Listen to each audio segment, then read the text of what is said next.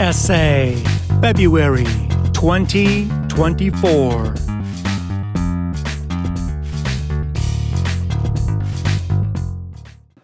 His sober dignity lives on as a beacon. Roy K saved my life, just as his inspirations and guidance have helped save most of our lives. Roy gave me hope, something I had lost a decade prior to meeting him. Roy helped me find my soul, my conscience, my humanity, my spirituality, and my higher power.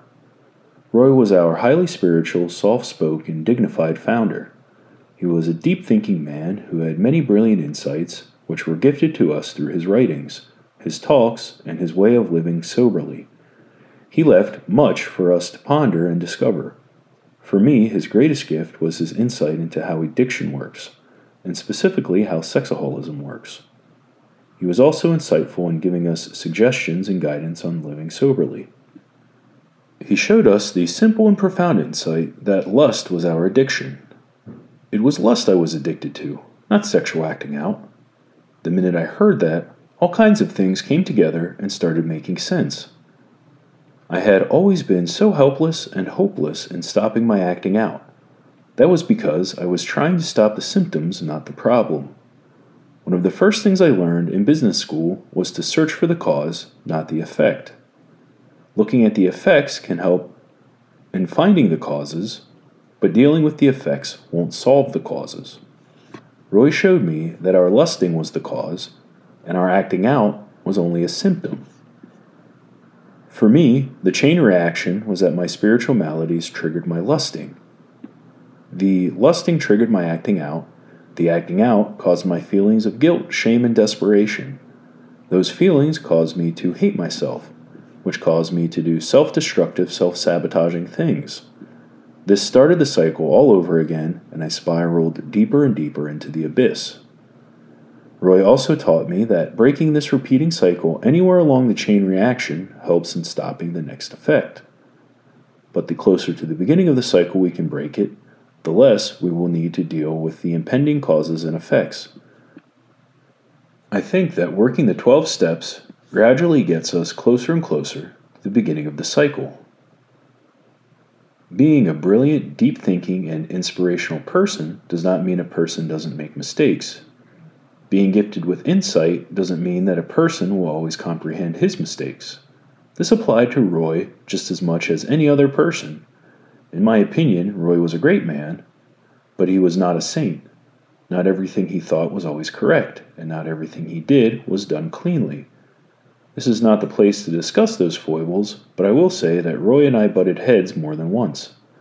I would guess that 50% of the time we butted heads, he was correct, 25% of the time I was right, and 25% of the time neither of us were correct. I'm very grateful that Roy made his amends with me and I made mine with him before he died. Here's how I first encountered Roy. It was in 1985 that I saw the light that my acting out was a result of my addiction. At the time, I had never heard of sexual addiction or of SA. I didn't even know what I was addicted to. I looked for Pornography Anonymous, Prostitutes Anonymous, etc. This was before the internet, so the telephone and the library were my means of research. During that time, I joined AA in Los Angeles not because I thought I was an alcoholic, which indeed I was, but because I thought I could learn about addiction and recovery there.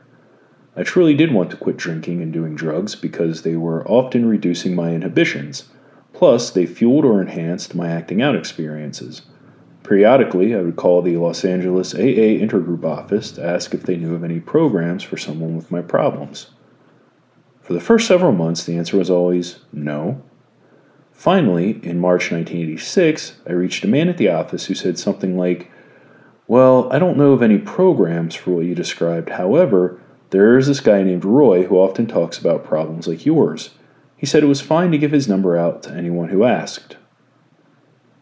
About a week later, at 11:30 p.m., after my wife had gone to sleep, I called that number. I got a very sleepy Roy K on the phone Within 10 minutes, I was sobbing and sobbing, spilling more and more of my guts out. We talked for about an hour. I finally had found someone who understood. I didn't think there was anyone else but me who acted out like I did. He told me about a meeting of SA that weekend. I had hope. For the next hour, I was still sobbing and I couldn't go to sleep. So, about 1:30 in the morning, I called him again, and again got a very sleepy Roy K. I didn't know at the time that Roy routinely went to bed about 10 at night, but we talked for a while. That's how I found Roy and how I found SA, Hope, and Recovery. At that time, there were only four SA meetings a week in Southern California. Roy and I lived in the same part of Los Angeles, so we saw each other regularly at meetings. I got a lot of experience, strength, and hope from those meetings, especially when Roy was there. At that time, the White Book hadn't been published yet. It had been written and revised, but it still needed more revisions before being published. In the meantime, Roy had printed out 15 or 20 articles he had written about sexaholism. We would staple them together and give them out at meetings. I would go to Roy's house, actually his garage, and help him staple them together. I also helped him revise the White Book for its initial printing. I did not do any of the writing, just helped organize things and such. Roy and I talked a lot in his garage. What a blessing it was for me to be able to get his experience, strength, and hope on a one on one basis.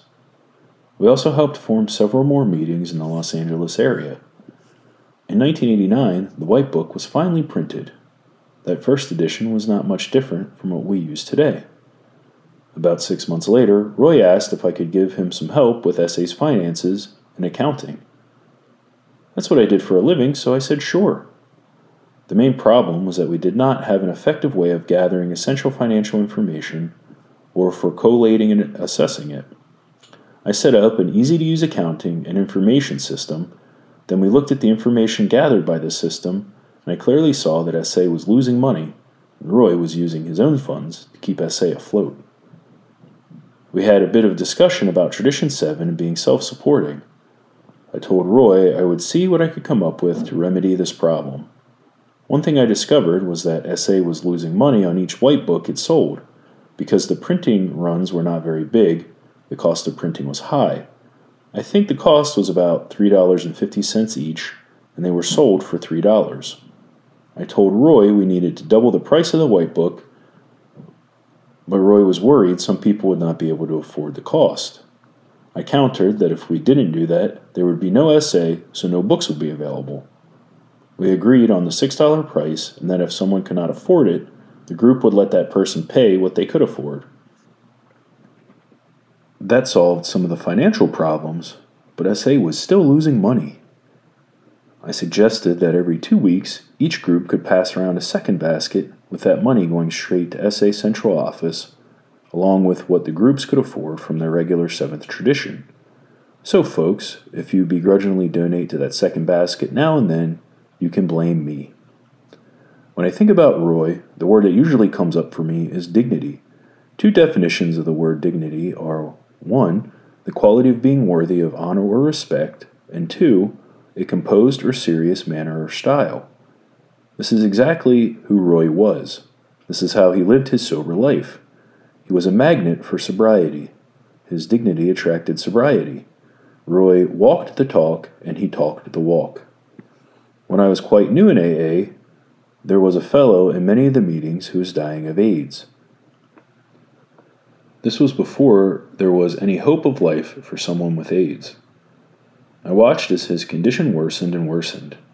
Being a newbie, I naively asked him why he wanted sobriety.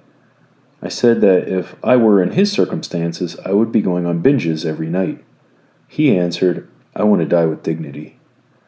That response left an indelible stamp on my psyche. I was no longer living in California while Roy was dying. I heard from others that Roy died with dignity and he died with sobriety. He died the way he lived. His sober dignity lives on for me as a beacon, a compass to stay on the path of sobriety. Roy was a bigger than life person who helped give us something much bigger than life and that's from Terry M., North Carolina, USA. Discussion topic Is my recovery a dignified and humble beacon to others? The author of this article knew Roy personally. He describes how he learned a lot from directly associating with him and helping him with service. he was able to notice firsthand how Roy was our inspirational and very gifted founder, while at the same time a flawed human being like all of us. Am I associating with longer sober members while being open to learn from them? Or am I hanging out only with those who are not really walking the walk? Am I at the same time keeping vigilant and not putting them on a pedestal? Am I looking for opportunities to help those who have been around longer with their SA service? Or do I take their efforts for granted and only take from the fellowship without returning anything to it? Is my recovery a humble beacon to others? You may use this topic in a discussion meeting or send a story of your own recovery journey to essay at sa.org. That is E S S A Y at sa.org.